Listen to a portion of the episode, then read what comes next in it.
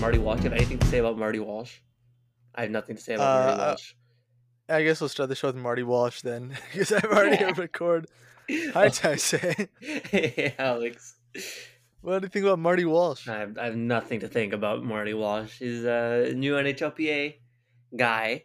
And yeah, they really just like plucked him off. He's like the current Secretary of Labor of the United States, which I thought was kind of wild. You know, that they pull him off the job like this for such an important position in the cabinet and whatnot. Um, but I guess they waived enough cash uh, for this guy to come in and replace Donald Fehr. Yeah, uh, everything I know about this guy, I learned from listening to Puck Soup the other day. Um, I, he was at uh, he was the mayor of Boston, I think, for a very long time. Is that right? Yeah, I think so. Yeah, and he was apparently, as far as politicians go, uh, pro labor leaning, you know, which seems to make a lot of sense. Um, I'm I'm very curious to see because in general, uh, with union bureaucracies, a trend you get is that like you know in periods of relative calm, they allow the bosses to walk all over them. Um, but you know in general, uh, a lockout, for example, isn't really a period of calm. So I'm curious to see if this guy is actually going to be a little more gutsy than the previous regime, or if he's going to uh, backpedal just like his predecessors did. Yeah, I think uh, the real the real test. There's there's no way to know anything really about you know this guy's mettle until we get to uh, yeah lockout time, strike time, or whatever it is. I mean, when's the next CBA up? Do we remember? I think they signed in like 2026, isn't it? Okay, all right. So he's got he's got three years to prepare um, for you know big fight against Gary that's coming up, no doubt. Um, and who probably wants to dig deeper into hockey related revenue and guaranteed contracts and all that. So uh, yeah, it's at least they got the guy on the job nice and early is what I think for the for the PA. Yeah. Um, you mentioned that this uh, that taking him off his previous job was pretty wild. Uh, and speaking of things that are wild, there's a hockey team in Minnesota called the Wild, uh, and we we watched them this week. Um, and this was a, a real stinker of a week for this team. Uh, last I checked, they were barely clinging on to a playoff spot in the second wild card, with Calgary breathing down their necks. Uh, but they won last night, so I imagine they're still in there, still hanging on. Um, my working theory is that this uh, bad week in which they went one and three, and those three losses were not good losses, um, and the win wasn't especially impressive either. Is that is that this is kind of uh, the karmic response to Kirill Kaprizov not trying at all at, at the All Star Weekend? Oh boy. I uh, sure you you can you can roll with that. He hasn't he hasn't put it together. Um, he's still sleeping. He's still napping. Um, but No, uh, he's yeah, looked good, but the rest of the team looked looked Yeah. terrible. Uh, karmic justice. Okay. Yeah. No, I don't. I eh, yeah. I think it maybe stretches. This seems to be a, a year long problem uh, in terms of their inconsistencies, where they really kind of compounded in this last week, though. Um. So yeah, let's get in the games. Um. They they had uh for for a really tough week that they had. Otherwise, they had maybe the easiest opponent possible uh, to to begin the week in, in Arizona. Uh, at Mullet Arena. Is this our first game that we've watched at Mullet Arena? I can't, but like, if, like the camera angle stood out. Is the first Yes. note It um, did on the stand, broadcast? stand out. I was like, oh yeah, I guess this is the college arena. yeah, no kidding. And and I tried to like I went back and tr- tried to like put my finger on exactly why it looks so college like. I couldn't do it. Um, do it, is it that it just doesn't? It's like the camera isn't as good quality, or it doesn't zoom as hard. I, I don't know what it is. Do you have an idea? I think it's just the angle. You're like, well, that's not a big arena angle. That's a small arena angle that's lower down and kind of closer to the ice surface. Okay, yeah, that makes sense. Um, but it, it really was quite jarring. I was like, am I watching? Am I watching like McGill fucking University right now? um, or am I watching an NHL game?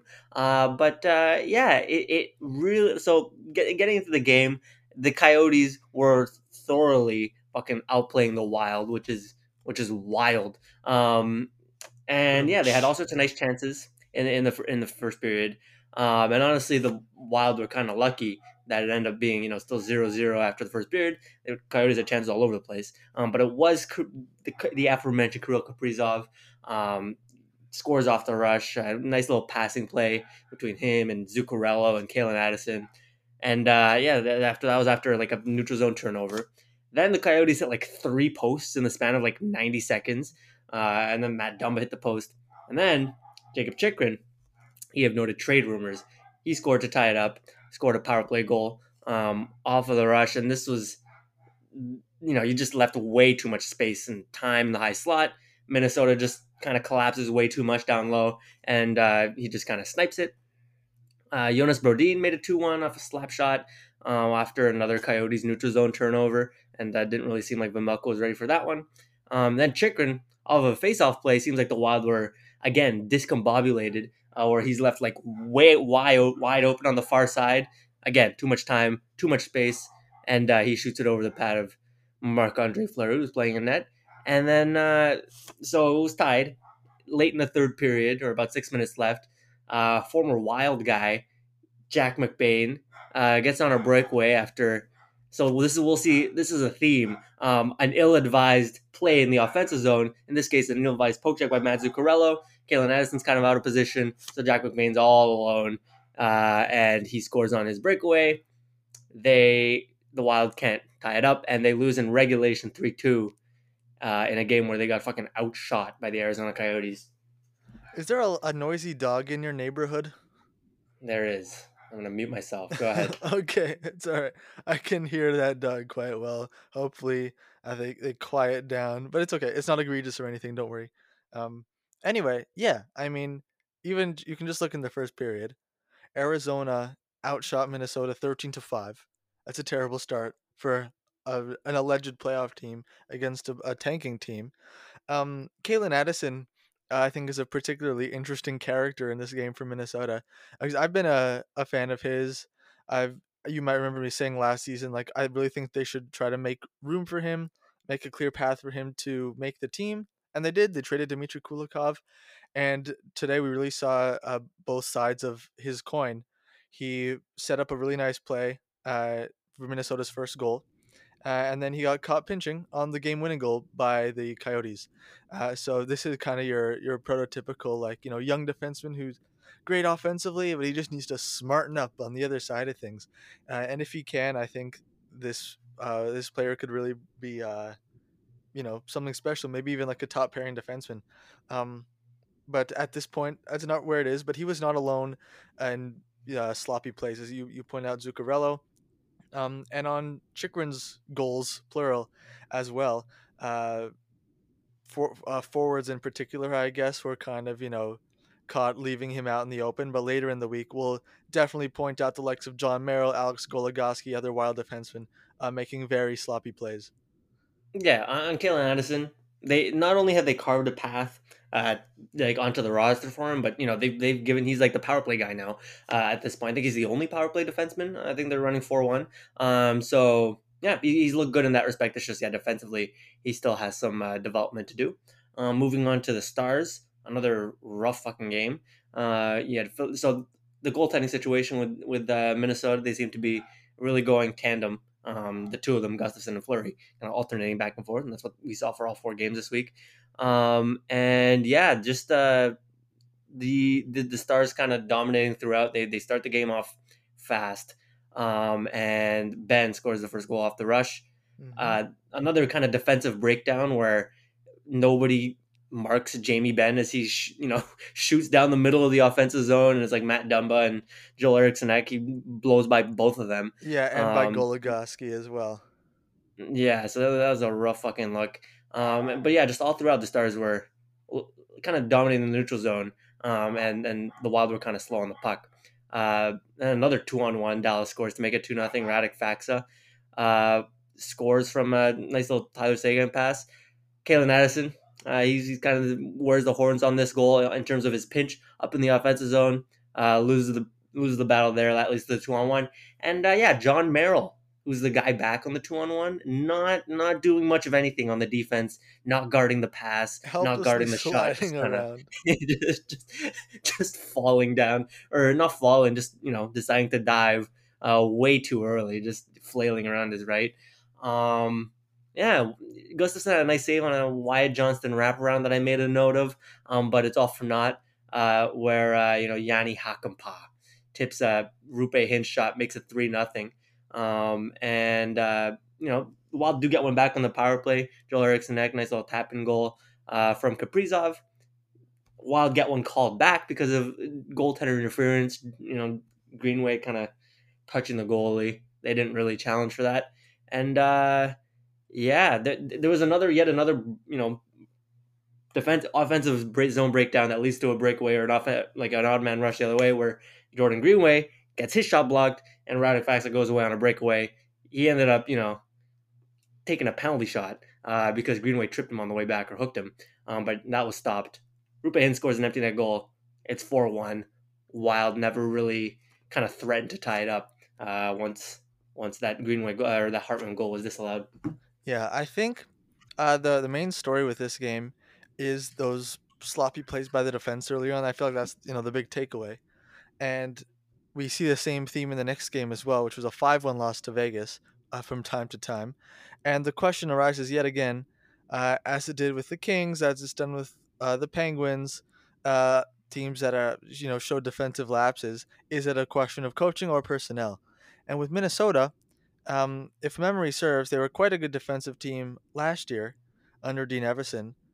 this year, much of the personnel is the same, except they've lost uh, Dmitry Kulikov, who is, you know, he's only Dmitry Kulikov.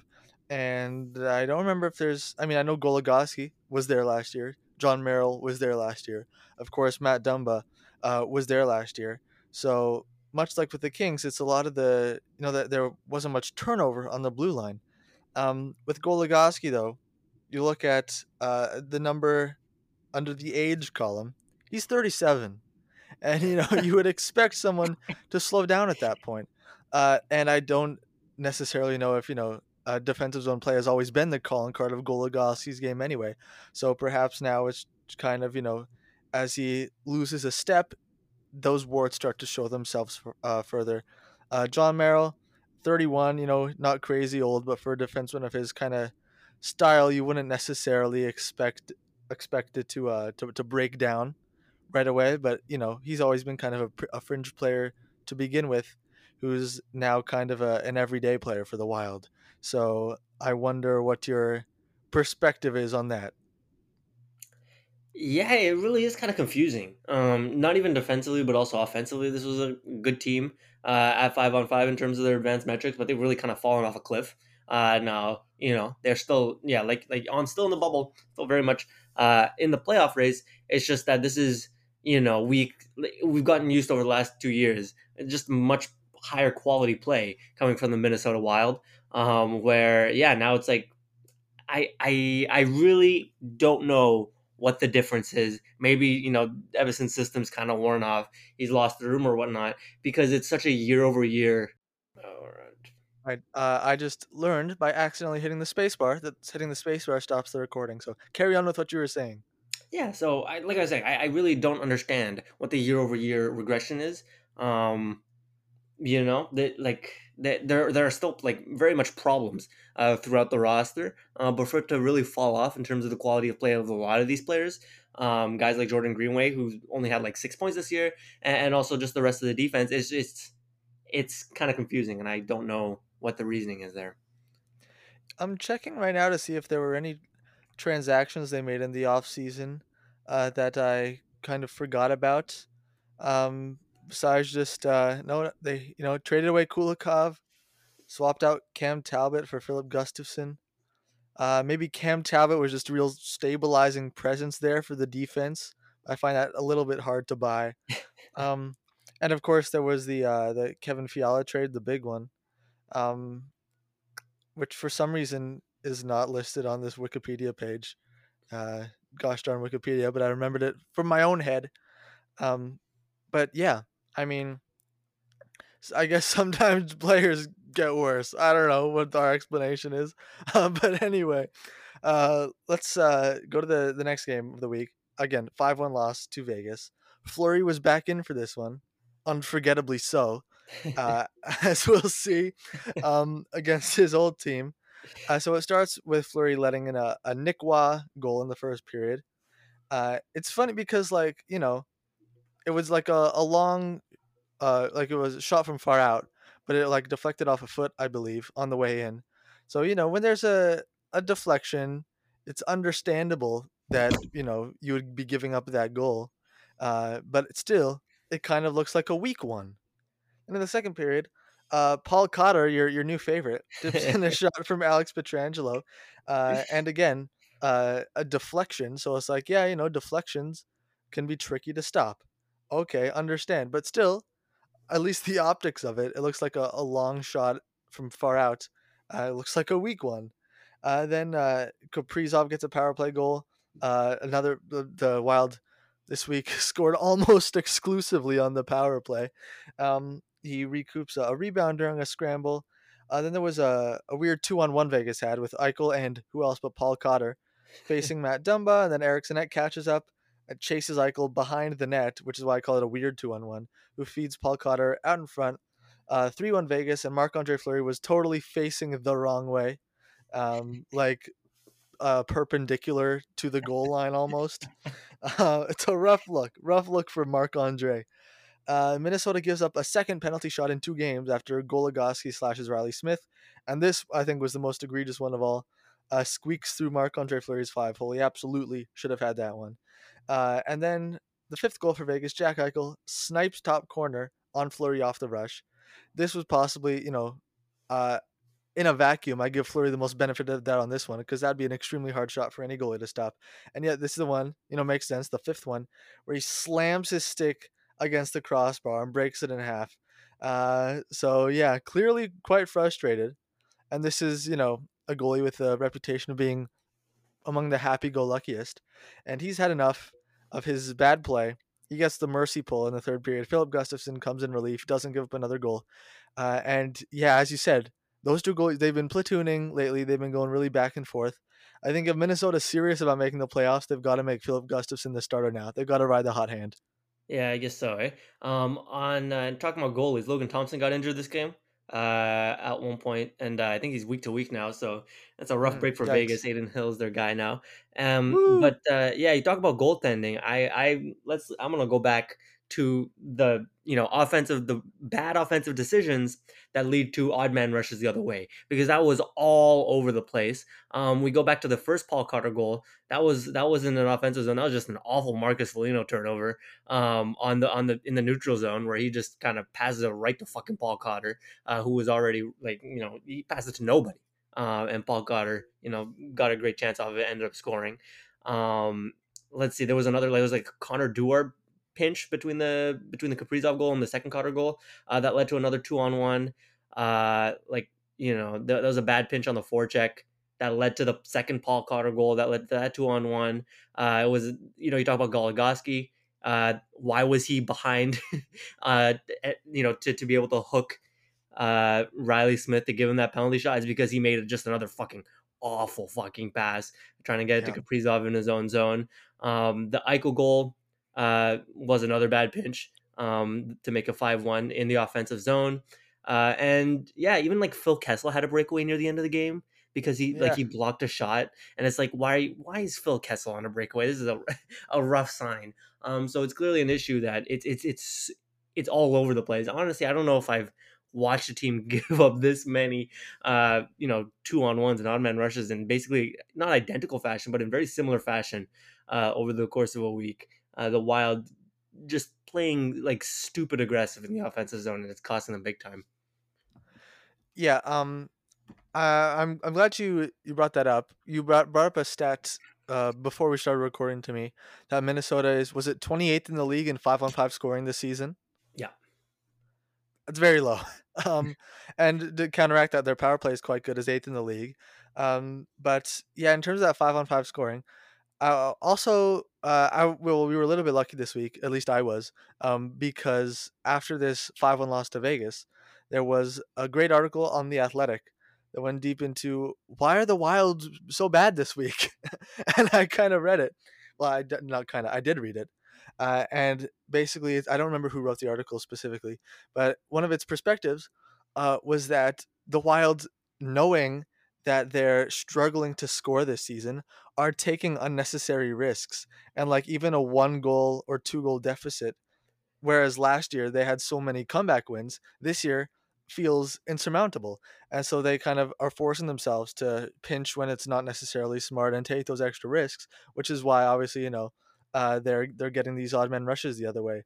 So you know partly this issue in, in a way stems from their poor offense is these you know d- dumb turnovers uh, but also you know you the players should be able to you know figure it out between the ears and and know when it's smart to take a risk in the game and when it's not Yeah, maybe maybe in that sense, the coach, you know, Dean Evason has kind of lost it uh, because this team, honestly, and I made a note of it after they actually won against the Devils, kind of reeks of desperation um, in yes the that's vibe. it Yeah, like even so, what stood out to me, we'll get to the Devils game, but at the very end of the Devils game, after you know they won the shootout and Fre- Frederick Gaudreau scored, Dean Evason looked way too happy. Like I understand, you know, he looked way too happy to like while he was celebrating when they scored to win that like the the, the shootout winning goal. I was like, this is you know, it's a shootout win. I get it. It's a it's a really good team, the Devils, and you know you've been through a rough stretch, but it it reeks of desperation. Was the note I made.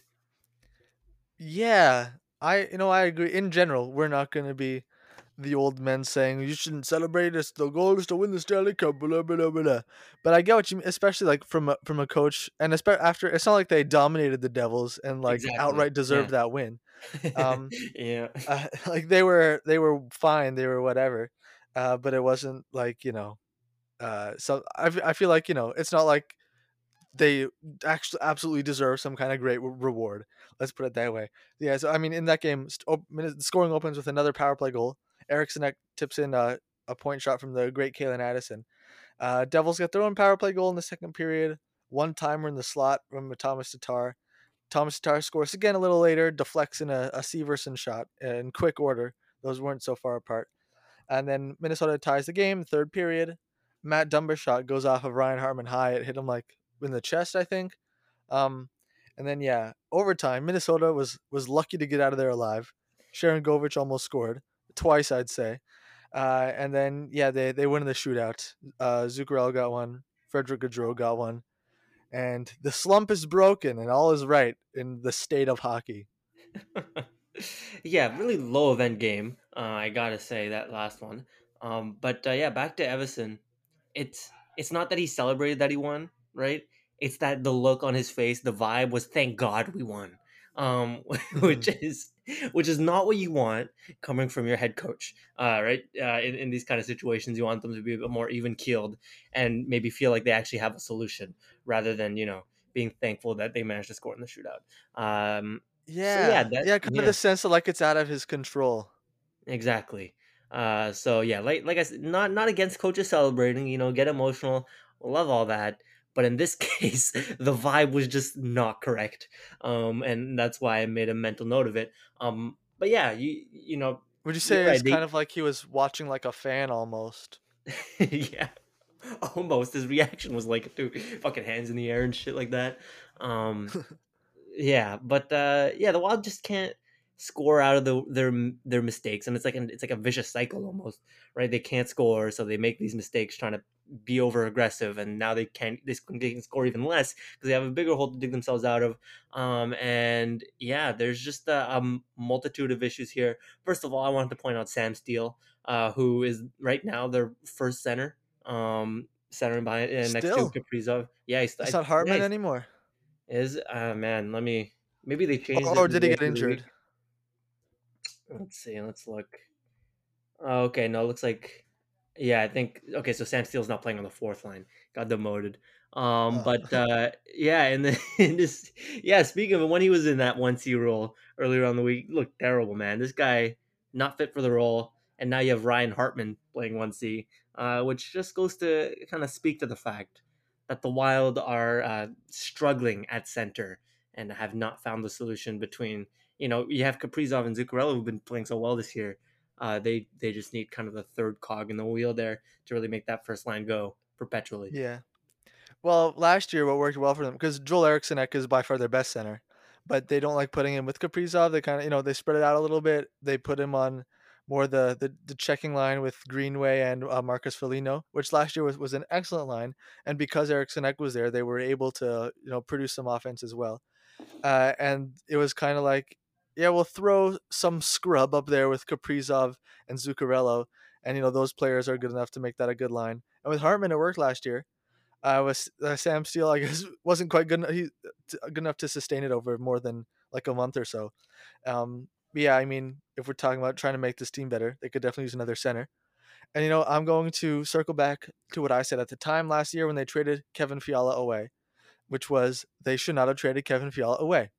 There was, you know, the cap troubles after the Parise and Suter buyouts, uh, and I said Kevin Fiala was their second best forward last year, um, or at least their second highest score. He was almost a point a game, I think.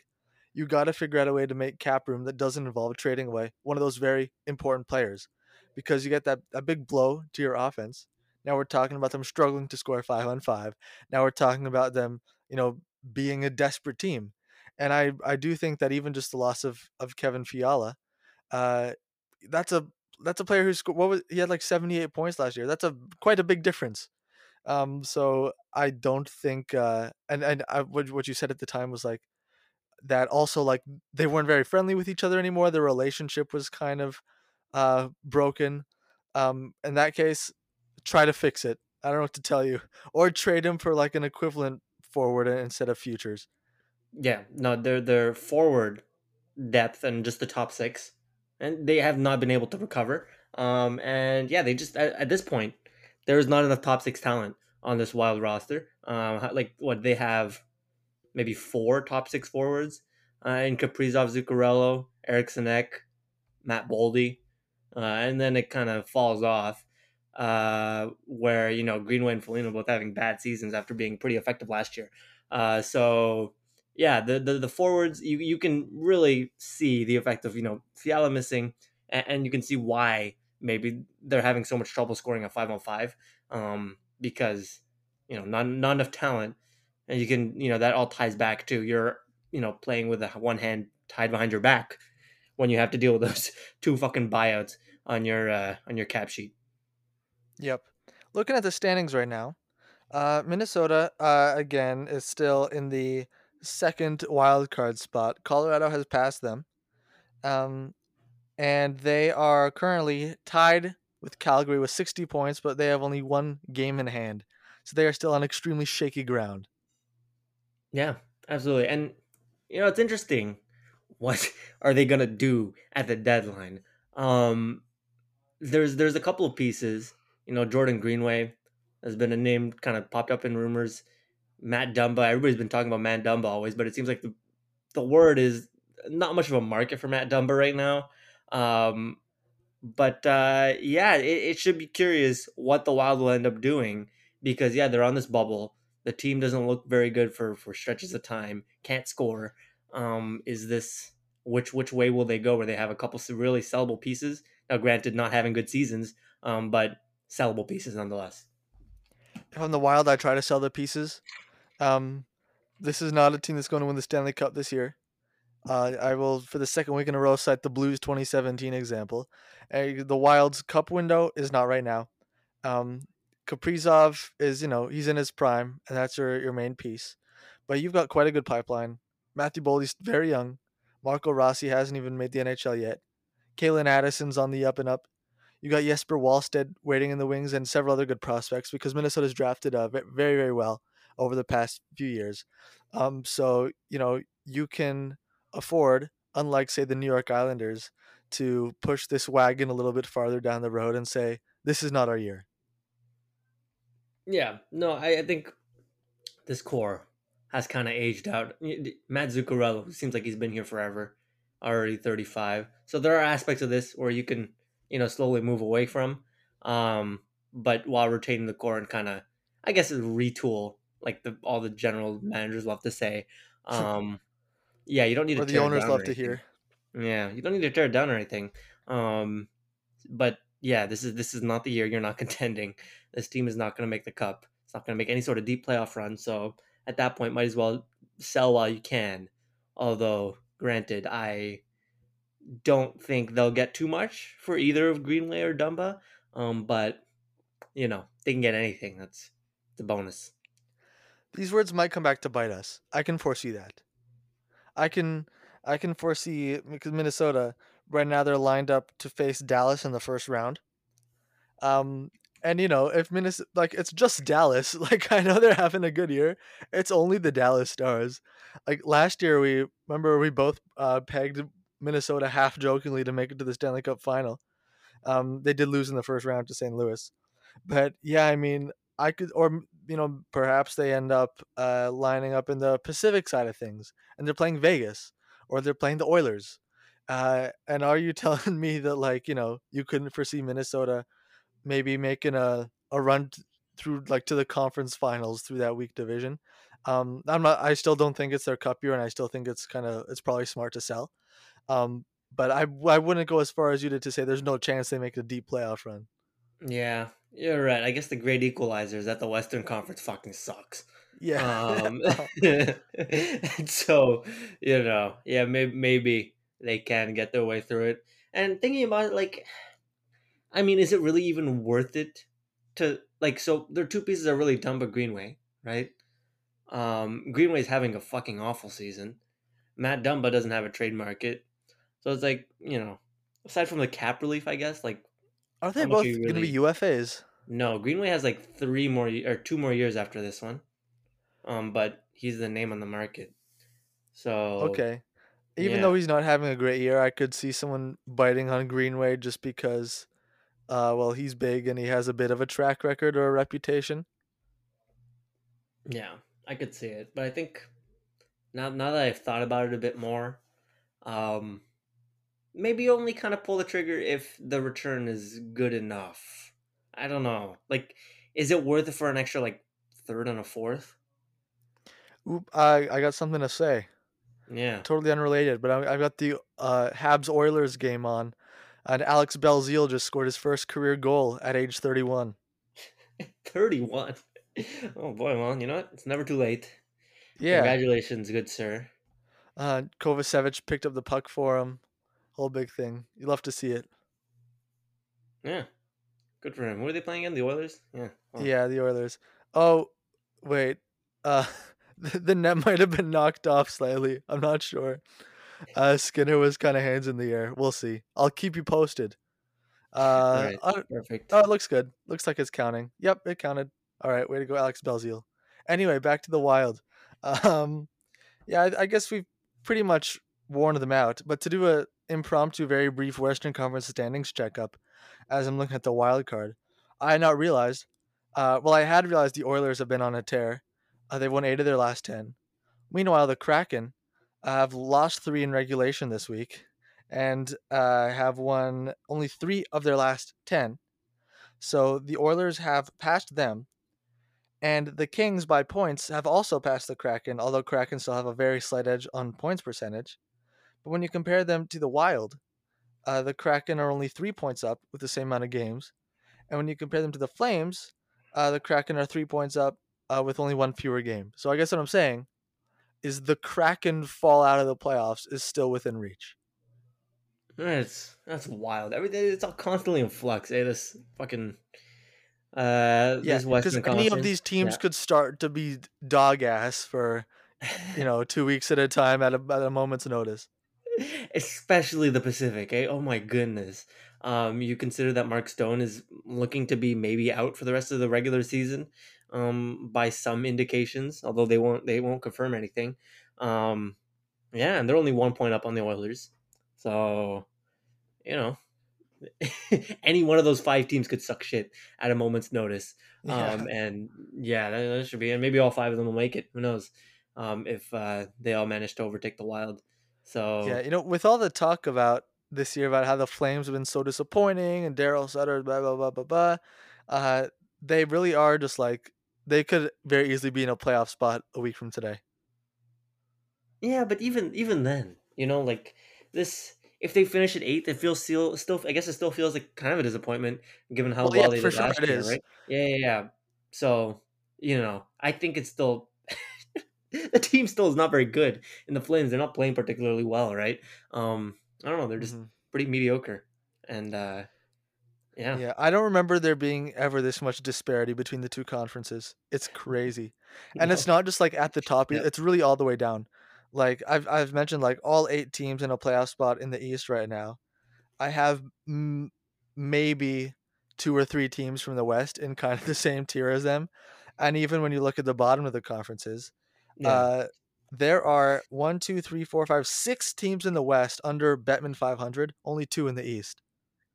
Yeah, it's it's a shit show. It's it's remarkable. I don't know what it is. Um, but uh yeah, there you just who's the best team in the conference right now? Is it the fucking Stars? Dallas Like, is the top of the West. oh boy. And so, you know, you just said five minutes ago with respect to the Wild, it's just Dallas. Um, you know, Yeah, and it's like it's just Dallas. who's you have the the Jets sitting at like five five wins the last ten, not doing very well, and they're like what second place? You kidding me? It's a joke, joke conference. in the East. Um, you know, for all the hype about like, oh yeah, this year looks like we're finally gonna get, you know, we're gonna get a real good, good playoff race between like Washington and Pittsburgh and Buffalo and, and the Islanders, maybe even even throw Florida in there. Uh, I'm not saying it's done, but it looks like it's trending in the direction of that race totally evaporating because now the distance between eighth Washington and ninth Buffalo is uh six points and Buffalo has three games in hand. So it is the oh if they win the next three games they'll be tied situation. But it looks like uh, the tendency right now is for that group of eight to unfortunately cement itself kind of like it did last year. Yeah, okay, we'll see. It's still like, you know, close in, in a certain sense. I know the game there's like a gameplay disparity, but uh I could see the Capitals falling off for an extended period of time or whatnot. I don't have But Darcy Kuemper faith. rules. I, I don't have that much faith in Darcy Kuemper. So you know what? It's maybe it's trending. You know, it's I think it's just part of the week to week fluctuations in the AHL. You know, teams go up, teams go down. It doesn't feel like, for me personally, it doesn't feel like anyone's kind of locked themselves in in terms of those seventh, eight spots. Unfortunately, it seems like the Rangers have. Though. Fucking As for Buffalo in ninth in the East, um, maybe there's a chance that Dylan Cozens uh, goes on a bit of a slump now after signing his fat new contract for almost fifty million dollars. Well done, well done. I I could I could have gone the Rangers route, um, but uh, this, this is acceptable. Uh, so yeah, Dylan Cozens, seven years, seven point one million dollars. Yeah, what do you what do you thought? I think it's a very decent deal for the Sabres. That uh, you know, because he has been playing so well this year as the the, the second center behind Tage Thompson. Um, it it seems like a very favorable contract with the with with the cap going up. If he can be their second center for the next fucking decade. Yeah, and I mean, I I mean, this of course, you know, high draft pick, uh, lots of hype, killed it at the World Juniors, um, and his you know his entry into the league was a little kind of slow and bumpy. But now, as you said, this year, you know, he's got 44 points in 50 games, very good. You know, I mean, this year at least, Tage Thompson, Dylan Cozens, I mean, are pl- absolutely playing like a, an excellent one-two punch. Um, it's weird with with Thompson because last year was his shocking breakout, and we were like, "Oh, he's going to keep this up? Is that contract risky?" And he's gotten even better. Um, and with Dylan Cozens, almost based on the pedigree, it looks like it makes even more sense that he would be able to to keep this up based on the the draft pedigree and the reputation and all that. I can't put my finger really on why it feels a little bit more dangerous. Maybe it's just because uh, it's it's only been like half a season that he's played like this. Um, on the other hand, though, um, some are pointing out like this trend of these young players, like the Cozens types, Tim Stützle, Jack Hughes, who uh, Nick Suzuki, even if that was a little bit before, of locking in for a long time, whereas in other leagues and by other uh, mindsets, you might think would make sense to lock in for maybe four years or five years, and then when the cap goes up and you're even better, you can really cash in. Yeah, no, I'm uh for the Sabres, big fan of this deal. I mean, you look at you know his results as a second center. Like, who's he playing with? He's playing with like Peterka and Quinn, right? Um, so it's not like he, he's really the guy that's been driving the play. Um, to get, I mean, like also he's been really good on the power play. Uh, but just that second line, he's kind of driving the bus there. Um, and so yeah, and this this trend of locking up these young guys like 22 years old. I think it's it's it's good for the team. It's smarter for the teams to do this, and you lock this guy up until what he's 20, 29. Um, that's it works out. I think that like the floor on this deal, like if Cozens Cozens is all like he's not worth maybe, maybe he's not on the borderline of being worth seven million dollars. Um, but like as a really good second center, um, you know that's the going rate. And if he's only twenty two and he's got room to develop, I think it's smart contract. Yeah, we did watch Buffalo earlier this year, so I don't think we're gonna do it again. But uh, I would want to maybe down the stretch for myself personally, in terms of like players in general across the league to watch. I'm interested to actually see like how Dylan Cozens is doing because partly because of you know Thompson and Dahlin, but Dylan Cozens' very good season has been really flying under the radar. Yeah, absolutely. Um, and it didn't really occur to me. I thought he was playing, you know, yeah, I did, it didn't occur to me how like his who his line mates were and how he's really the play driver there with Peterka and Quinn. I thought maybe he was getting I don't know some Alex Tuch time or something. Um, but yeah, I think he's the oldest he's, player on that line, and he's 22. crazy. Um, so yeah, it looks like they got themselves a real good second center, and I think the, the contract is uh is great. It's a great risk to take, you know. Yeah. Um. Uh, I'm trying to think of a transition to the Tarasenko trade, but I don't have one. Anyway, uh, there was a big trade this week. A big trade yeah. this week. Uh, Vladimir Tarasenko, as finally his, his trade request from a year and a half ago has finally been granted. Uh, he's on the way to New York. Uh, the Rangers specifically. You know, both teams with New York in their name have made the big trade deadline acquisitions so far. Uh, and, you know, a lot of times at the deadline, we're looking at these buying teams and saying, oh, you know, they gave up too much, especially if it's something like the Rangers, where I don't think either of us really see them as a serious cup contender. Despite even despite that, I go, yeah, that's an absolutely fair fair price. If not even, you know, you perhaps even like robbed the Blues blind on this.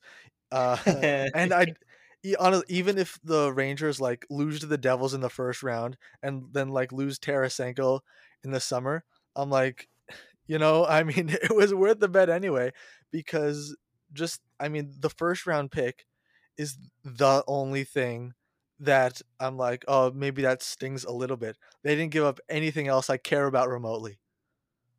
That's fucking right.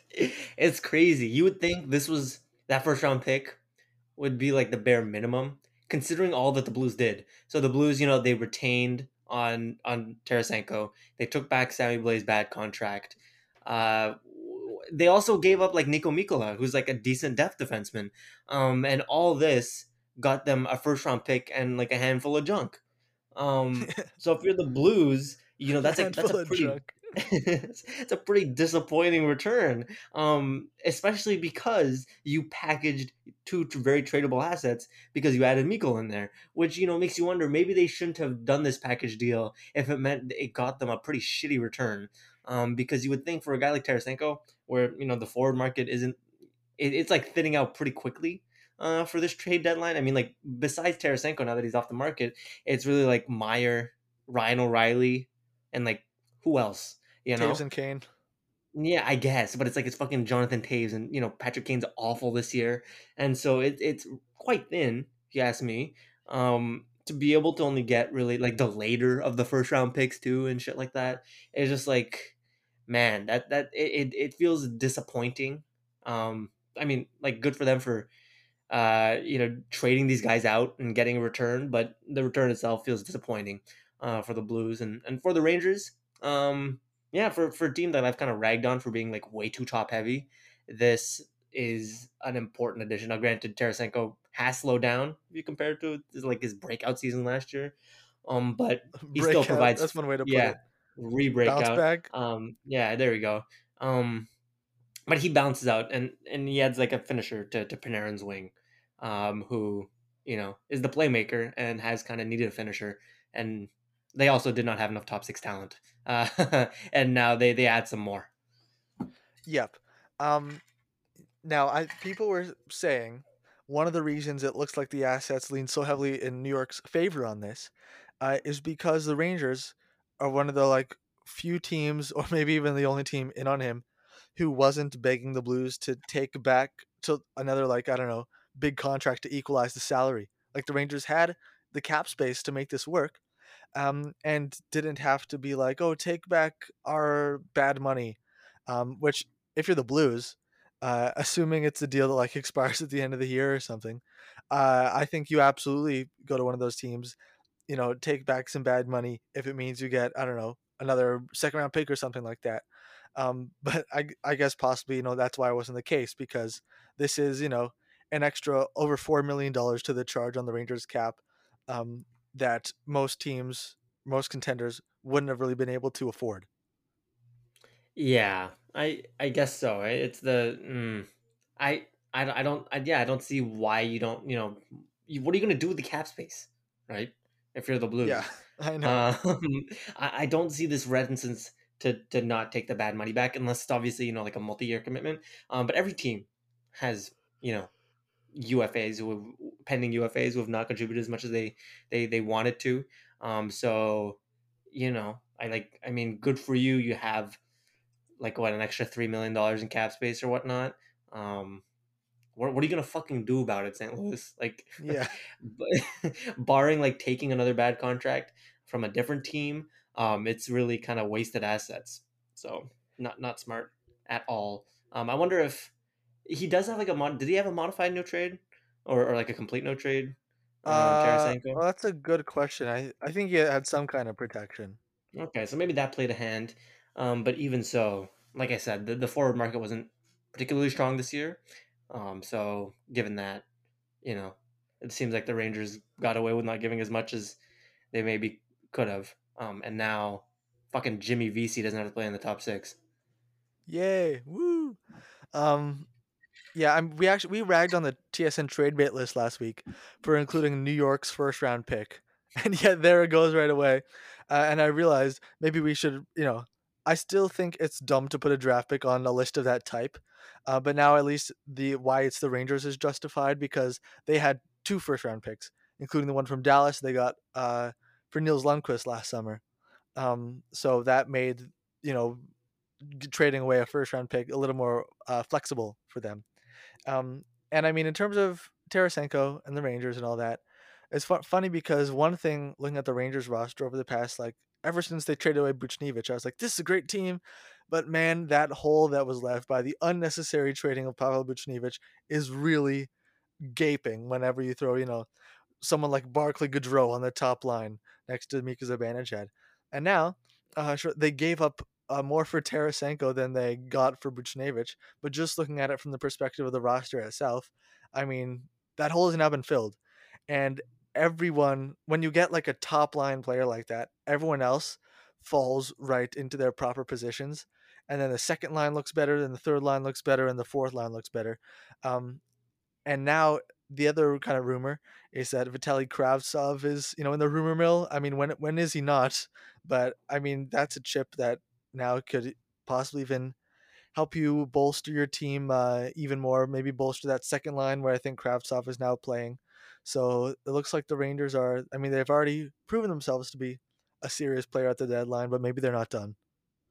Yeah, it's kind of crazy with that Buchnevich trade how they just left themselves without a first line right winger on yeah. their roster at all. I mean, like the right wingers up until this trade on this team stunk hard, right? It was like Goodrow, Vesey. They had like they're a bunch of left wingers.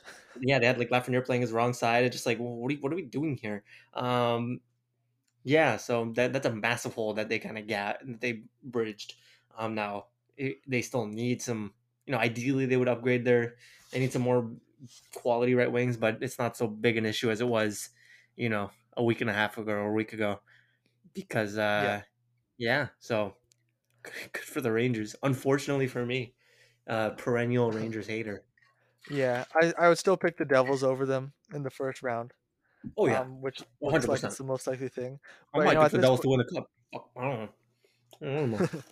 you know. You're picking the Devils to win the cup. Is that what's going on? Possibly, possibly. Uh, Seriously uh, considering it now. You know. Uh, anyway, so talking about like, you know, other right wingers maybe. Uh, oh, this this trade bait board is outdated because Tarasenko's still here. Anyway, um, in terms of right wingers, so the Rangers are pretty much out of cap space now, as you'd expect. But I wonder if, uh, well, the first name that comes to mind is Brock Boeser, but you'd have to probably have Vancouver. I don't. I don't think Vancouver wants to retain a big amount since he's still got a few years left, and I don't think the Rangers have some terrible deal to send back the other way. So maybe Boeser's not a great fit. Um, and another right winger who's definitely on the trade block is Jesse Puljujarvi. You tell me one team that would not be able to rejuvenate his career, it's the Rangers. Yeah, no. it's yikes. Um, just the fact that they have to. Oh. Yeah, Idea. let's hear it. Uh, Brock Boeser, uh, perhaps a tad retained, in exchange for Barclay Goodrow, and whatever other spare pieces maybe clear off your cap. I don't know. um, Yeah, yeah, I get that only works with like a, ch- a big chunk retained on Boeser. But I was looking at bad money on the Rangers, and I saw Barclay Goodrow, Barclay Goodrow. yeah, no kidding. How many years does he have left? Though he has like three years left. Oh, Goodrow, way too many. He's got four after this. Oh Christ. Um, tough to tra- tough to trade that. Although if there's one team you can convince to take long bad money, it's maybe Vancouver. Um, but uh, yeah, that's a it's a tough one. It's a tough pill to swallow uh, in terms of cap cap wise. But uh, yeah. Well, what other what other money do they have to to give up? Let's see. Yeah, they don't really have any other really bad money to to send out, so maybe they get like maybe they could squeeze in a cheap, really cheap option like Sam Lafferty or Nick Bjugstad, um, which I think you know could could be a help. I think they could, uh, you know, one other small piece to their forwards could p- potentially go a long way. Yeah. All right. So that's uh do we that's the that's the uh Rangers overview. Shall we look to One more thing, Yeah. I have trivia. Uh, how many goals did Sammy Blais have in his New York Rangers tenure? Zero, if I recall correct. I think I saw that. Eh? Do you have zero? Yeah, I, th- I I thought you might. I thought you might have seen it. It was going around after Tarasenko scored in his Rangers debut. Like he already beat Sammy Blais's uh, goal total with New York. Man, Or like Sammy Blais scoring in his first game as a blue for in his second. Did you see that? He scored the oh, other he did. He did. So Oh, everybody's like, that. that was the reason why I saw it. It came across my timeline because he scored, and everybody was like, "Oh wow, look at that! He scored more goals already than he did in the entire entire stint with the with the Rangers." Wow, I'm checking right now that Buchnevich trade to see who that that second round pick turned into. Uh, so it looks like that second rounder was traded from the Rangers uh, after they acquired it from St. Louis to the Jets. Now I'm trying to see exactly what those details were. Putting together a little trade tree here on the fly. Uh, so the second round pick the Rangers got uh, for Buchnevich, they then traded to the Jets as part of the Andrew Copp trade last year. They acquired Andrew Copp at the deadline, gave up that second rounder, made it to the conference finals, and lost him in the summer. So in terms of raw assets, they've got nothing left for Buchnevich. Uh, but dust. you know, but Copp did help them out in that uh, in that playoff run. So if you want to look at it really nicely, then then maybe you can look at it that way. Oh, I oh I didn't realize um the uh the Brad Lambert pick was from the Rangers in the Andrew Copp trade. That could end up being a real uh a real steal Yeah. for the Jets. Huh. What do you know? Um, so yeah, that trade looking even worse. Now they, they have nothing to show for it. Uh, or I guess is is uh is Tarasenko now part of the Sammy Blais trade tree? I mean, if you I guess the optics could potentially look better that way, but I choose I think that's pushing it. That's that's it. clearly that's clearly a cap thing thrown in Yeah, Sammy no kidding. he's Uh-huh. not. He's not worth shit. All right. Um, in terms of other, yeah. So looking looking at the the other trade deadline goings on going ons, uh, we saw Jakob Chychrun scratched last night uh, in the Coyotes game for trade reasons. Looks like something's on the horizon. Uh, I have no Insane gauge. that the official Coyotes PR it's actually said trade related reasons. I respect it. I respect it very upfront. Um, but I have no idea where he's going, huh? This is this is. I don't know what the market looks like for Jakob Chychrun. I don't know who's in on it. I don't know who are the finalists. I see the Leafs, the Kings. Yeah, what's it? The Bruins. Like, is that is? I guess that those are the finalists. Well, it's Jeff Marek was saying certain things on TV that Was were he? Okay. contradicted by what Frank Seravalli was saying, that w- people were saying different things left and right. All the most trusted names seemed like none of them were on the same page, uh, which perhaps is a reason why uh, the tr- the deal hasn't happened yet. Because one report was sounds like the Leafs and Oilers are two of the teams that have really stepped up their offers in this late stage. Jeff Marek gets on TV says Leafs are not getting Chychrun, Oilers are not getting Chychrun. I believe that's what, what was said. I was like, oh okay, fine. Then Frank Seravalli says sounds like the Kings are really the the big guns here, and you know the the the, the big front runner. Uh, and then apparently the Kings themselves, someone heard it was like, oh, I, probably not. The Kings aren't probably going to acquire it. So like all these insiders are saying like, yeah, the, the Leafs are going to get Chychrun, the Oilers are getting Chychrun, the Kings are getting Chychrun, and those three teams are like, no, I don't think we're getting Jakob Chychrun. So it's like maybe those two teams are just trying to like you know get it to the Coyotes like, hey, you know, trying to get the price down maybe by saying, oh, we're not even really that interested. Um, that could potentially be what's going on here.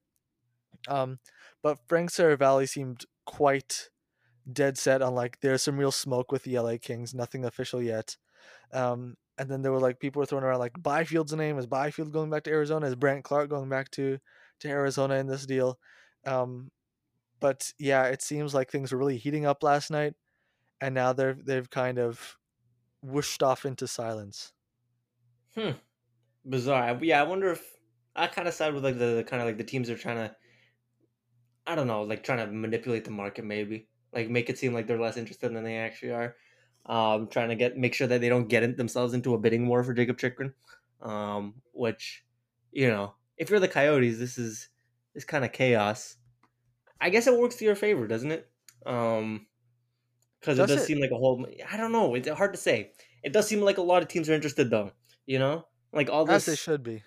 Yeah. So, you know, I'm curious what what the return is going to be, but it really for for finally seems like it's about to happen, like quite imminently. Yeah, we've talked about how uh, the Coyotes are in a good spot with Chychrun because like they're in no rush to trade him.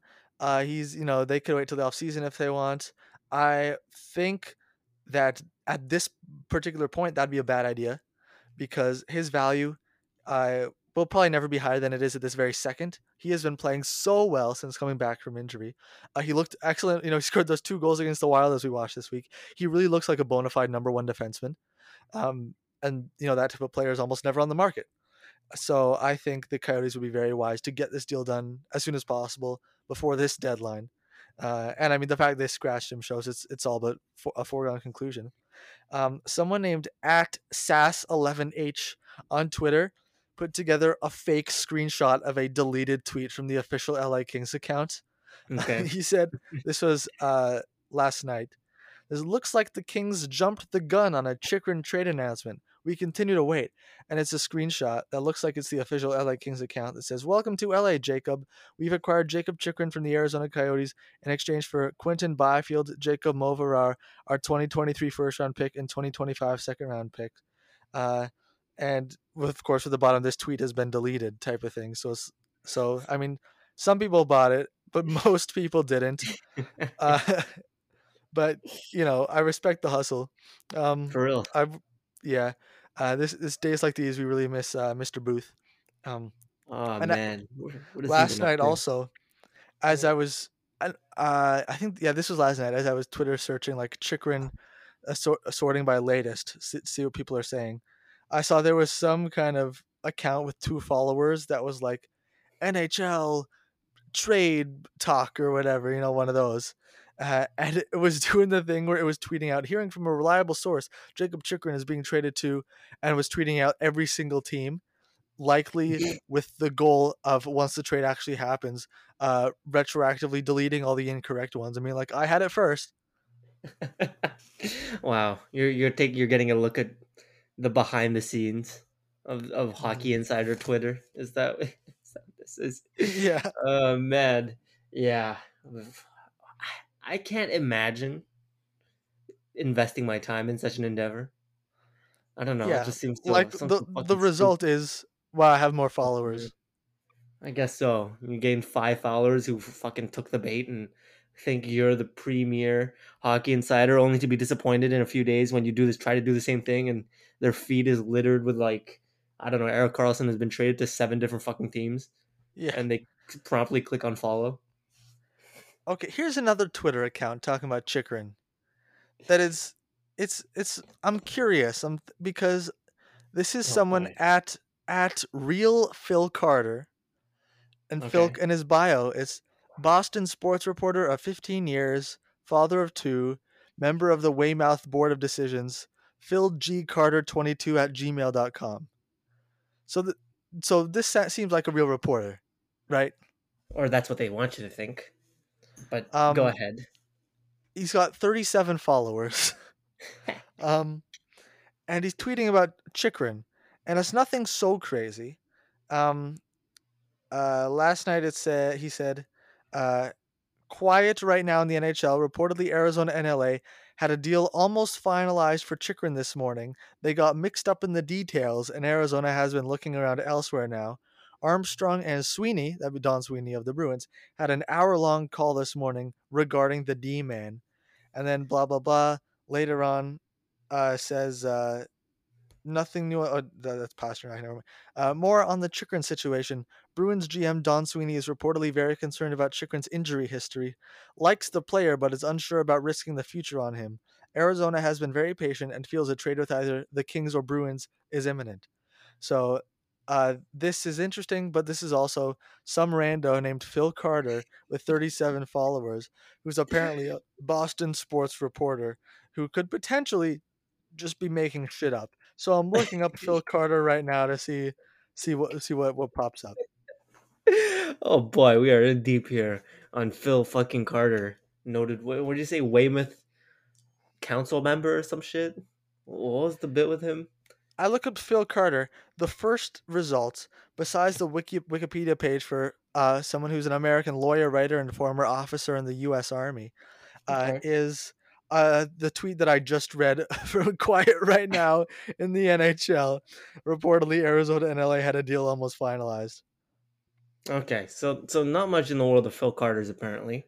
Either that or like the algorithm is getting you and feeding you what you just saw. Could be, Um, could be. could could be. Uh, but uh, yeah, I choose not to trust the words of a man who averages two followers per year of reporting. Um, so you, you know, I, I'm just gonna go with that. If if he happens to be right, he happens to be right, and uh, I, I won't even eat shit. He'll just he'll just I don't know. Maybe he'll get his 38th follower. Um, it won't be me, but uh, you know, he'll be onto something. Yeah. Um, I look up Phil Carter, sports reporter. His Twitter account is the first thing. Um, and there's also this article from 2005 on UND.com called "Catching Up with Phil Carter." Um, but I, even though uh, it is sports related, I don't think this is Phil Carter that we're talking about because why would anyone want to catch up with him? I was just gonna say, why the fuck would anybody want to catch up with 37 follower Phil Carter? Um, Yeah. yeah, I doubt it. What UND? What is it like? New University of North Dakota? Notre Dame. oh, Notre Dame. Uh, well, you know, I guess geographically, where is Notre Dame? I have no idea. Uh, it Pennsylvania? I I don't know. You're asking the wrong person. This is embarrassing. I feel like this is something I should know. Yeah, me too. But oh well. Outside of the scope of my brain, um, and it doesn't matter because it's almost certainly not the relevant Phil Carter, is it? Yeah. I I think on Chychrun, the Bruins would be a big shock, um, especially with like their roster makeup and all that type of thing. I mean, wouldn't it surprise me that they're going after the big big big fish? Uh, you know, knock Grizzly down to the third pairing. That'd be insane. Oh, Um, crap. but- oh my god. My Yeah. I, my prediction is he's going to the Kings. Uh, they've got you know the that hole in their lineup. Uh, they don't even really have a number one defenseman. I don't really see Drew Doughty as such anymore, to be totally honest. Uh, and they've got the prospect pool to make it work. So I think the I think that's uh, I think that's where he ends up. Yeah.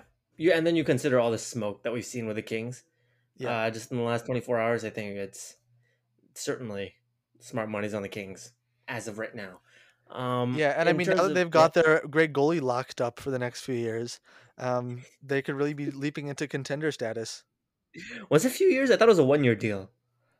Oh, was it only a year? but yeah, Phoenix Copley signed um, to a 1.5 million dollar extension. Uh, Yeah, the number of years is uh, indeed one years one year. Um, but yeah, he is uh, he is supplanted Cal Petersen as I don't know, I guess tandem goalie for the Kings. He's sporting an 897 save percentage this year, but he is remarkably, almost shockingly, 15 3 and 1. Um, so I don't know, it's goal support, or this just this dude's just fucking lucky, or maybe the Kings just need like not ECHL goaltending to win some games. Um, but uh, it's it's working out, so he got himself a solid deal. And uh, how old is he again? He's like is he, Thirty-one. is he yeah, nuts. I thought he was younger than that, but uh apparently not. I was so correct about Phoenix Copley. Um, I feel like the theme of this entire season is me being right and bragging about it, but uh, maybe I'm just getting smarter. Anyway, when we talked about the Kings about two months ago, uh, Cal Petersen, I think, had maybe just been waived, sent to the minors. Jonathan Quick was playing so badly. Phoenix Copley got into one game, his season debut. Uh, he, he was solid. Kings won. And I said, there you have it. Make him your start- starter now. Uh, sure, he's not very good. What do you have to lose? Is he really going to be any worse than Quick and Petersen have already been? And I think we both agreed the answer was no. And the Kings have, you know, fig- figured it out themselves. Uh, Phoenix Copley has been winning most of the time he's been playing, and the Kings are real solid in a playoff spot. And I didn't realize actually this was the last year Jonathan Quick's deal. So next year, that's probably you know a nice weight off their shoulders, I would say. Cal Petersen in the AHL since he's been there looks like he's regained his confidence a little bit. He hasn't been world beating, but he's been a 919, quite good. I foresee next year. Um, well, I, I was gonna say something that I actually kind of disagree with. I was I could see the Kings going into next year with a Cal Petersen Phoenix Copley tandem. That might be really really stupid though. It'd Um, be extremely ill advised. I yeah. think the better op, you know, you try to acquire another goalie, a good one, and then you could potentially have Copley back him up, or have Petersen back him up, and Phoenix Copley. This deal is mostly variable, um, but Phoenix Copley's maybe too good to put back in the minors. You know, he's insane. He rules. He's that good. Yeah, no, it's not like they have a lot of uh UFAs, right? Um or or really any free agents to resign this year. Uh that are particularly prominent with all that Jonathan Quick money that's coming off the books. Vilardi needs a new. Vel, yeah, well, Vilardi and Mikey Anderson both need new deals. Um, okay. so that's gonna take up cap- Uh, that could that would probably take up together more than six million. Okay. Well, never mind then. I guess you'll maybe have to go bargain basement hunting. Uh, what's their cap situation like for next year? What's I can't Uh, I cannot read these. they've got calculations. Yeah. uh pretty decent amount. Even this year, their deadline cap space is about four point seven million. Um, Brendan Lemieux's coming off the books. Alex Edler's Liegeman deal is coming off the books, and Quick's fat contract is coming off the books. Um, so it shouldn't be too easy, too hard for them to to you know, uh, keep more or less what they have around around. Um, I'm not sure how much room they'll have to go hunting for any like big fish goalies. Let, let's check the free agent crop for this upcoming summer. See uh see what goalies are out there. How's that sound? Sound good. I am pulling it up as we speak. All right, it's a race. Let's see if you can figure out this CapFriendly, all these filters for UFAs quicker than I can. Uh, all right, Jonathan Quick's on the list. um, let me short, sorting by let's, sort by wins. I feel like that's a good. Martin Jones, Tristan Jarry, Antti Raanta, Cam Talbot, Freddie Andersen, Adin Hill, Semyon Varlamov. But Freddie Andersen is a big name, uh, with of course the injury troubles, and Tristan Jarry, I would say, is the other big one, who I'm sure Pittsburgh will try to keep. Yeah, I don't see how he leaves Pittsburgh. No, uh, I guess if they can't fit him under the cap, but he's but not not such a great crop here.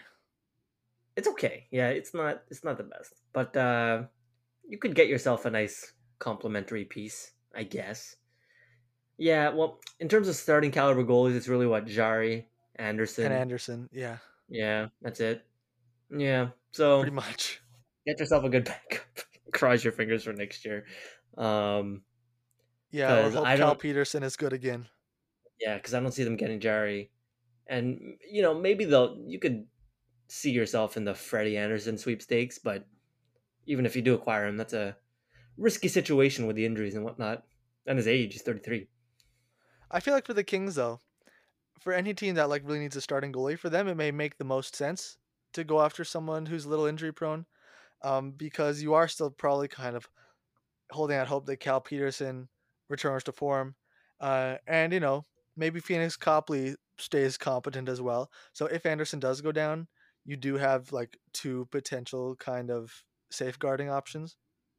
Yeah, no, absolutely. Um, you don't need to commit to the the a number one guy, but because Andersen's maybe the second best goalie on this market, um, and best if Pittsburgh signs Jarry early, it's like the price on him is probably going to be quite significant. I don't know if you want to commit to that.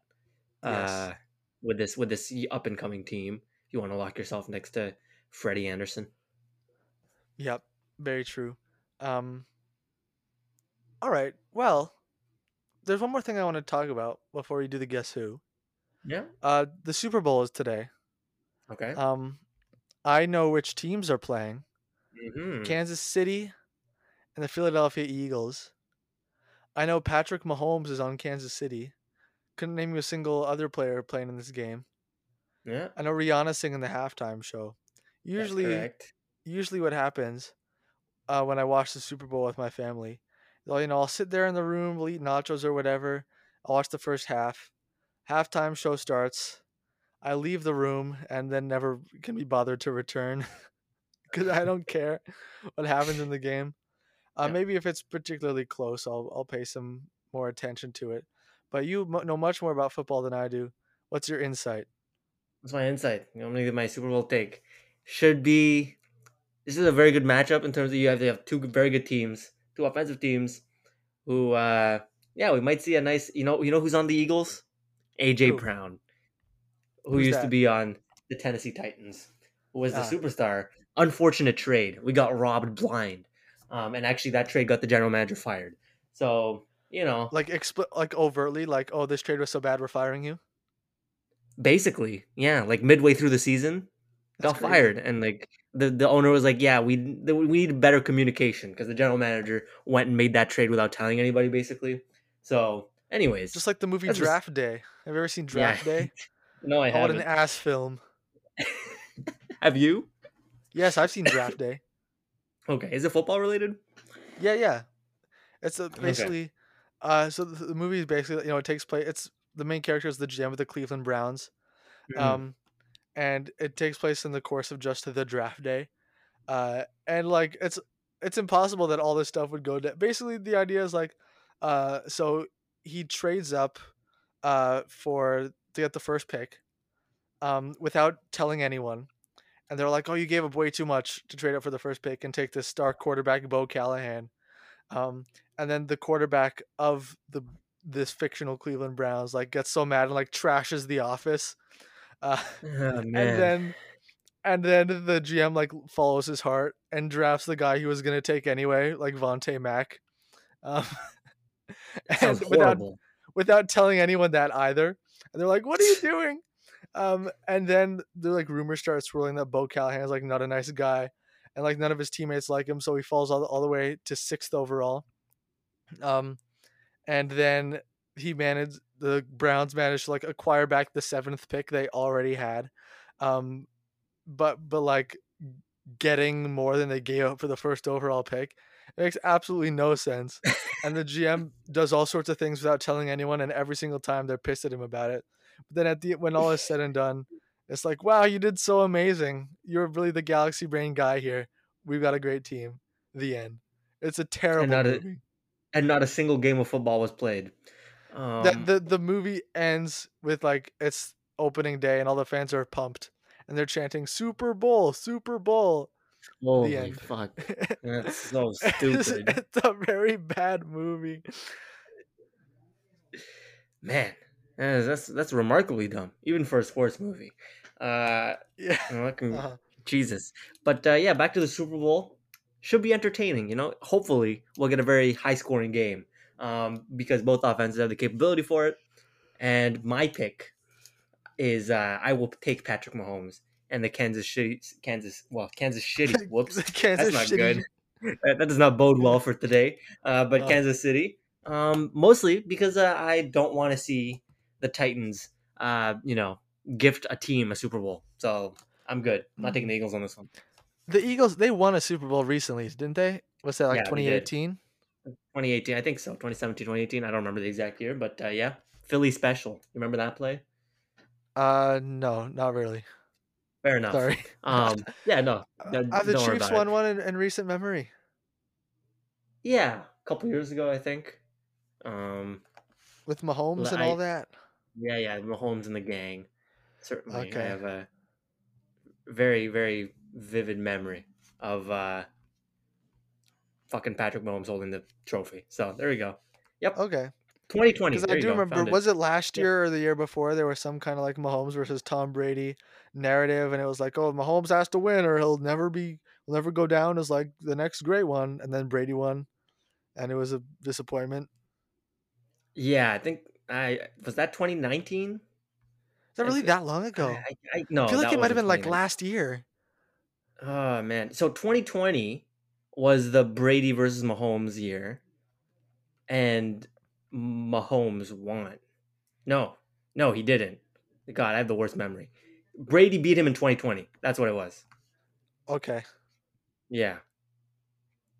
And they won the Super Bowl in tw- 2019, the 20, 2019-2020 season. And then they lost the 2020-21 season. They This is almost went back to back. Yeah. it's okay. I forgive you for not remembering. Um, Yeah. So you're picking Kansas City. I'm gonna say Eagles are gonna win. All right. They very well might. I think I think the store the score is gonna be six three. It's gonna be a total dud. okay. All right. You heard it here first. I think Yeah. the I think the Eagles are, are the favorites in Vegas currently. Well, I'm um, smart then. Look at me go. This guy's a genius. Mm-hmm. Congratulations. All right. So there's your Super Bowl preview. I don't think I gave I said anything of substance, but it's okay. That's okay. Yeah. Uh, Anton Forsberg of the Ottawa Senators tears MCLs in both knees, likely Both out for season. Brutal. Holy fuck. That uh, you a know that'll- piece of news. Yeah, you hate to hear from him. My God, that's got to be a painful rehab. Um, but uh, it helps the tank, Yikes. I guess, if you're the Sens. I guess Uh, so. uh, if you're Uh, looking at it cynically, but uh, yeah, that's that that's gotta stink. Holy crap, both knees. All right. Uh, time for guess who. Tarasenko was traded to the Rangers this week, as we mentioned, so we decided to do some guess who's about the Rangers. Uh, yeah, let's let's set the scene here. Yep. 25 players on our list, as per usual. Two goalies, Igor Shesterkin and Yaro Halak.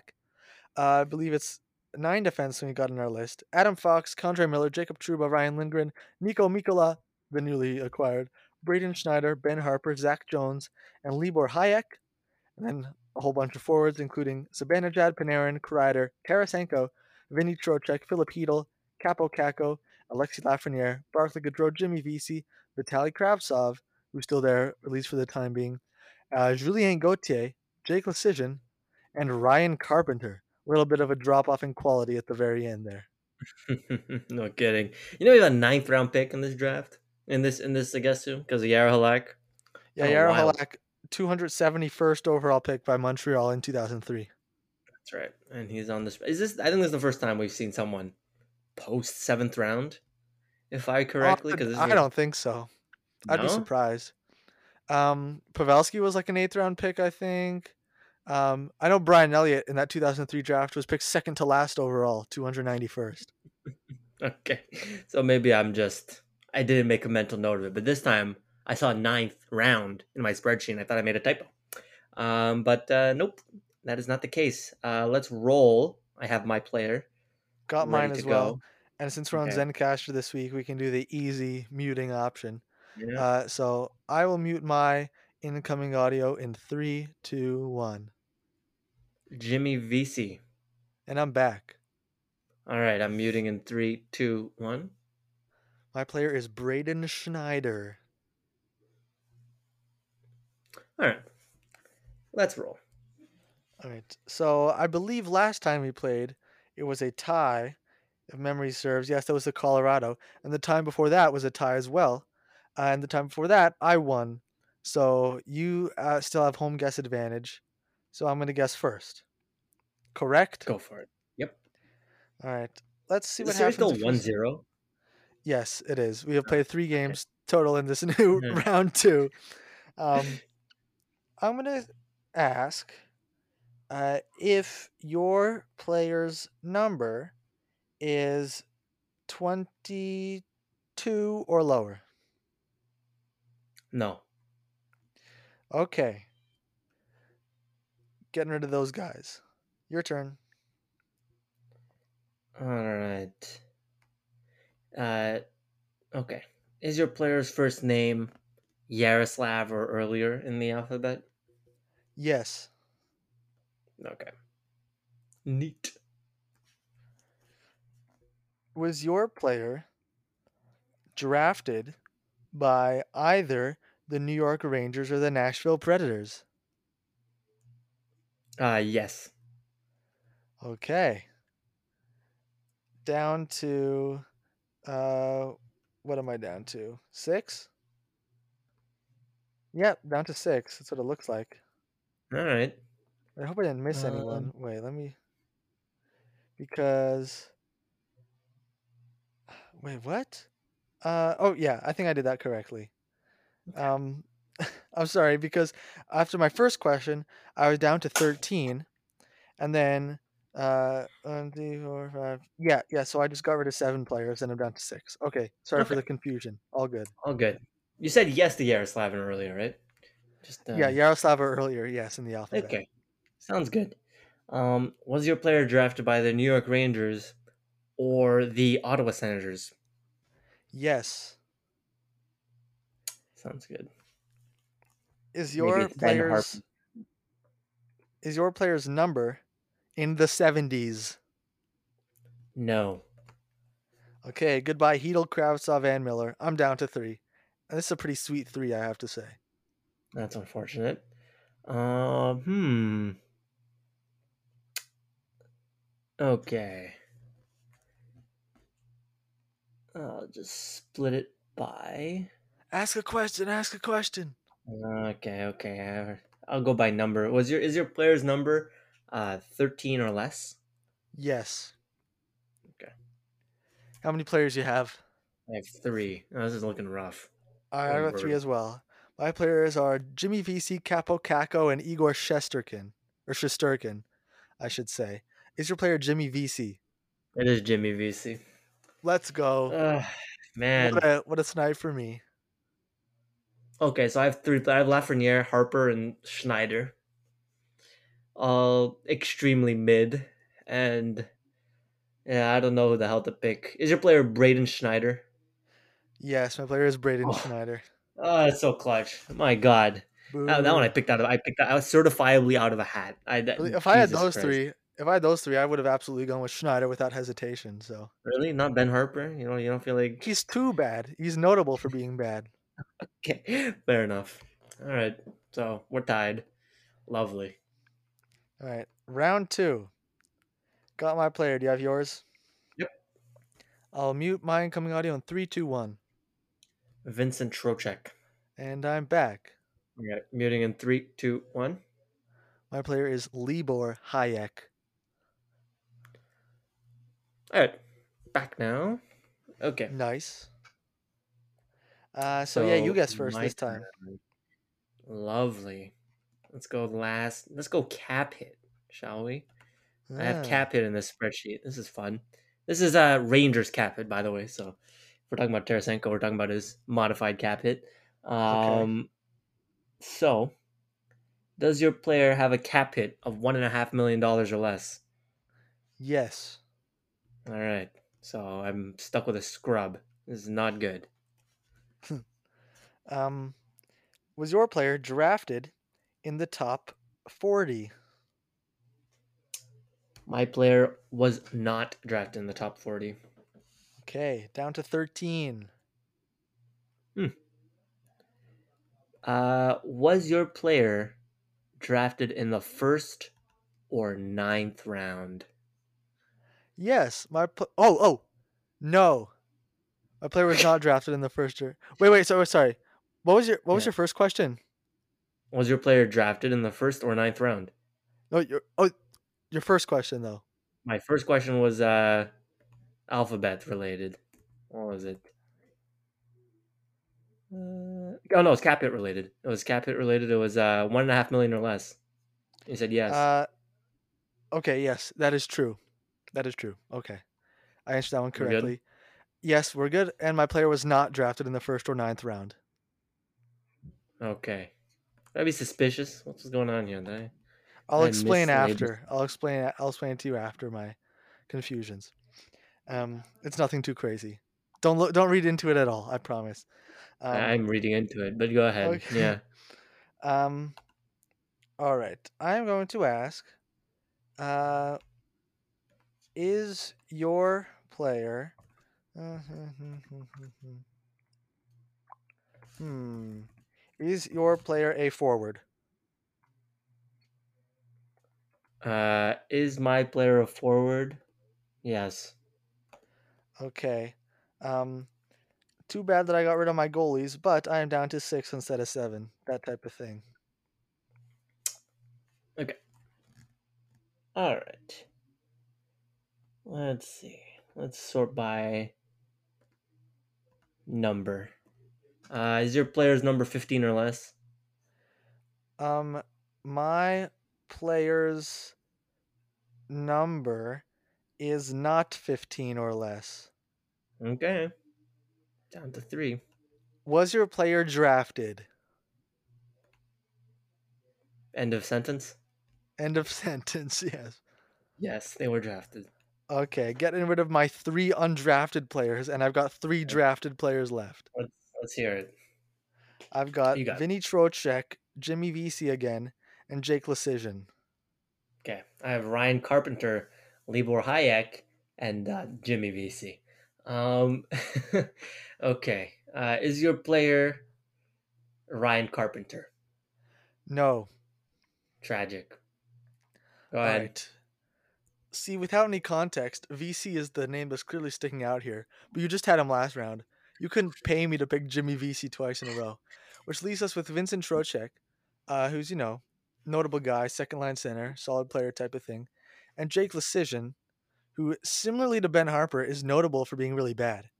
Um, so I'm a little bit torn here. I feel like when in doubt, you got to go with the scrub though. Is your player Jake Leschyshyn? No. Okay. All right. So it's is your player Libor Hajek? Yes, my player is Libor Hajek. All right. Very well done. Is your player Vincent Trocheck? It is Vincent Trocheck. Whew, phew. Stalemate Okay. continues. Stalemate no, no, neither of us neither of us had Jimmy Vesey despite having him in the final three. Yeah, it's kind of funny. it's hilarious. So what I was Yeah. what I was worried about, um, Yeah. when at the start, uh, is that I forgot my player wasn't still Braden Schneider, and I was I answered the first question and second question on that basis before I realized, oh wait, no, I have someone new. So I was like, I had to go back and make sure I had the first one right. Luckily, Hajek as well, uh, is not making um, a lot of money relatively speaking. All right. So here we are. I thought I made some sort of cap transcription mistake. Was uh, moderately worried there. Um, but uh, all right, on to round three, the tiebreaker. I have my player, Got my player as well. I will mute my audio in three, two, one, Vitaly Kravtsov. and I'm back. All right, I'm muting in three, two, one. My player is Braden Schneider. All right, I'm back. Nice. Okay. Uh, so I'm guessing first for this round. I haven't done an age question yet. Um, so that's what I'll open with. Is your player 25 or younger? my player uh, is 25 or younger. Okay, down to 12. All right, let's let's go by first name again. Is your player's first name Jimmy or earlier in the alphabet? Yes. Okay, so unfortunate split at 14, but go ahead. Ooh, you, you really went Or for 13, the 13, 13. No, no, 13, 13. Oh, I'm still okay. good. Yeah, I, I miscounted. Is your player American? I oh wait wait wait wait wait sorry. Oh, I almost got into a disaster there, because I noticed just by the skin of my teeth that there's a mistake on here. Okay. Uh, for some reason, Vitaly Kravtsov is listed as American. Um, don't know how that mistake got in there, but anyway, I'm going to change my question. Uh, I'm going to ask. Why don't I do another another uh, number question? How about that? Sort by number, and I'll ask: Is your player's number um, 23 or less? Uh, let's see. My player's number is not 23 or less. Ah, is not okay. Down to six. All right, let's let's go by mm, cap hit. Uh, is your player's cap hit one and a half million dollars or less? Yes. Okay, so it's down to six. Oh, this is a fun group. This is gonna be a nightmare to sort through. Go ahead. I've got a nightmare group as well. Almost everyone here, I'm like, yeah, it could be you, could be you, Yeah. could be you. It's that type of thing. Um, all right, I'll go with. no, I was gonna do the '70s question again because I ended up with those three guys, but like two of them, like I wouldn't know how to like pick between them. Um, there are only two players here where I'm like, yeah, maybe I should try to avoid, but only one of them I'm really sure of. So, uh, oh, whatever. Is your player's number in the '70s? Uh, my player's number is in the seventies. Okay. Okay. I'm down to my three. Okay, the issue here is not that I have a bunch of scrubs. The issue is that everybody's too notable. My six players are Lafreniere, Schneider, Leschyshyn, Vesey, Harpur, and Halak. Um, which Oh wow. is categorically impossible to sort through because it should be none of them. And that's the answer. Um, all right. Uh, hmm. How can I sort these players? Not by shot or by. I could do by position. Um, hmm. Okay, you know what? I'm gonna go. Is your player drafted by the Rangers or the Predators? Yes. Okay. That's nice. Okay, here we go. I'm getting such strong vibes here of the era in which I would always guess wrong all the time. Yeah. So Go my three players are Filip Chytil, Vitaly Kravtsov, and K'Andre Miller. And in a way, Kravtsov is the one calling to me because he's he's the worst of the bunch. But he's also notable in that, you know, we were just talking about him maybe getting traded. Um K'Andre Miller, you know, having an excellent season, Filip Chytil as well. I really don't know where to go. Um I'm just gonna I'm just gonna pick one without even knowing what it's gonna be before the name comes out of my mouth. Is your player K'Andre Miller? It's not K'Andre Miller. No, of course not. Why did I pick K'Andre Miller? Of course not K'Andre Miller. I'm such an idiot. Dumbass. So Yeah. stupid. I agree. Um, this is this is a weird bunch because we have Schneider, Vesey, and Lafreniere.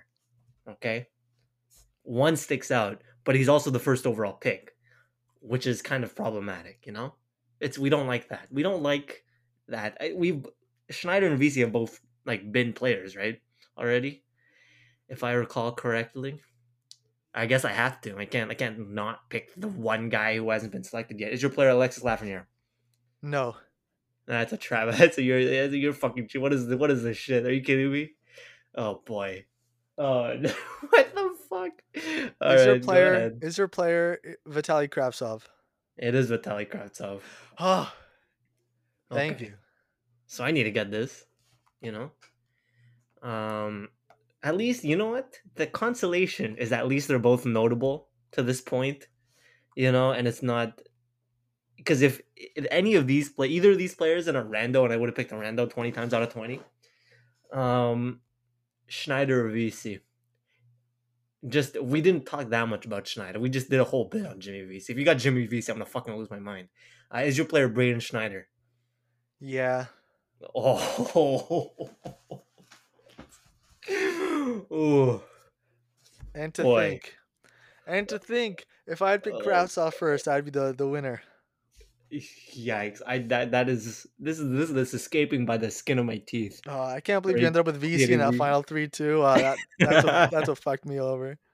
I thought I had it. Oh well. Yeah, no kidding. You had Schneider in the first round, right? That was the bit. Yep, I had him twice, and I thought I had him in the second round too.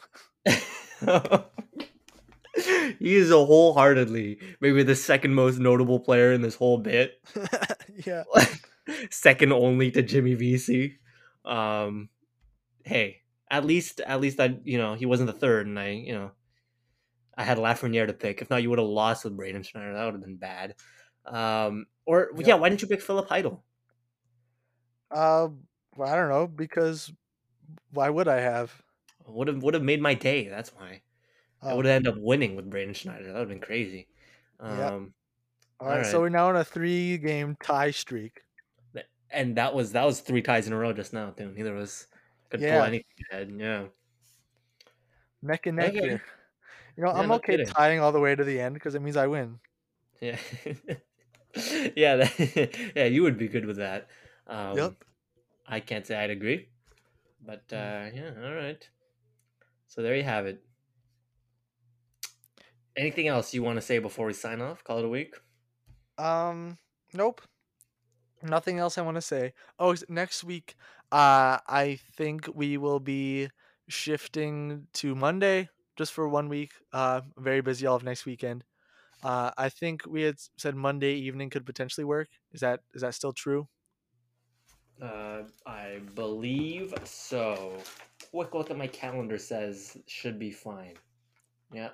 Yep. Oh, and uh, what team do we want to to watch? Let's see. I don't have anybody in mind right now this week, but do you?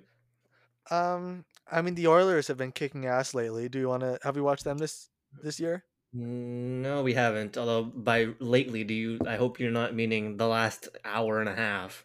Not the last they're and a losing- half. They're losing to the Habs. Three nothing to the Habs. Woof. Uh, but uh, oh, okay. Let's see. Let me look Um, at the last time we covered the Oilers was last year, one year ago, January 2022. All right, so yeah, let's do it. Uh, between now and the time the next record, they're playing the Red Wings, Rangers, and Avalanche. Okay, that's a decent bunch. Yeah, we'll get to you watch know- Tarasenko as well with the Rangers. Yeah, I was gonna say it's about time we watch at least some Rangers content. Um, okay, uh, it's okay. All right, did they just score to make it three one? yeah. All right, sounds good. Well, yeah, good omen for them, I guess. All right, uh, is that everything? That's everything. See you next week. You can follow the the show on Instagram at Fusion and Hockey Podcast, uh, and you can spread the word if you're in the mood. The end.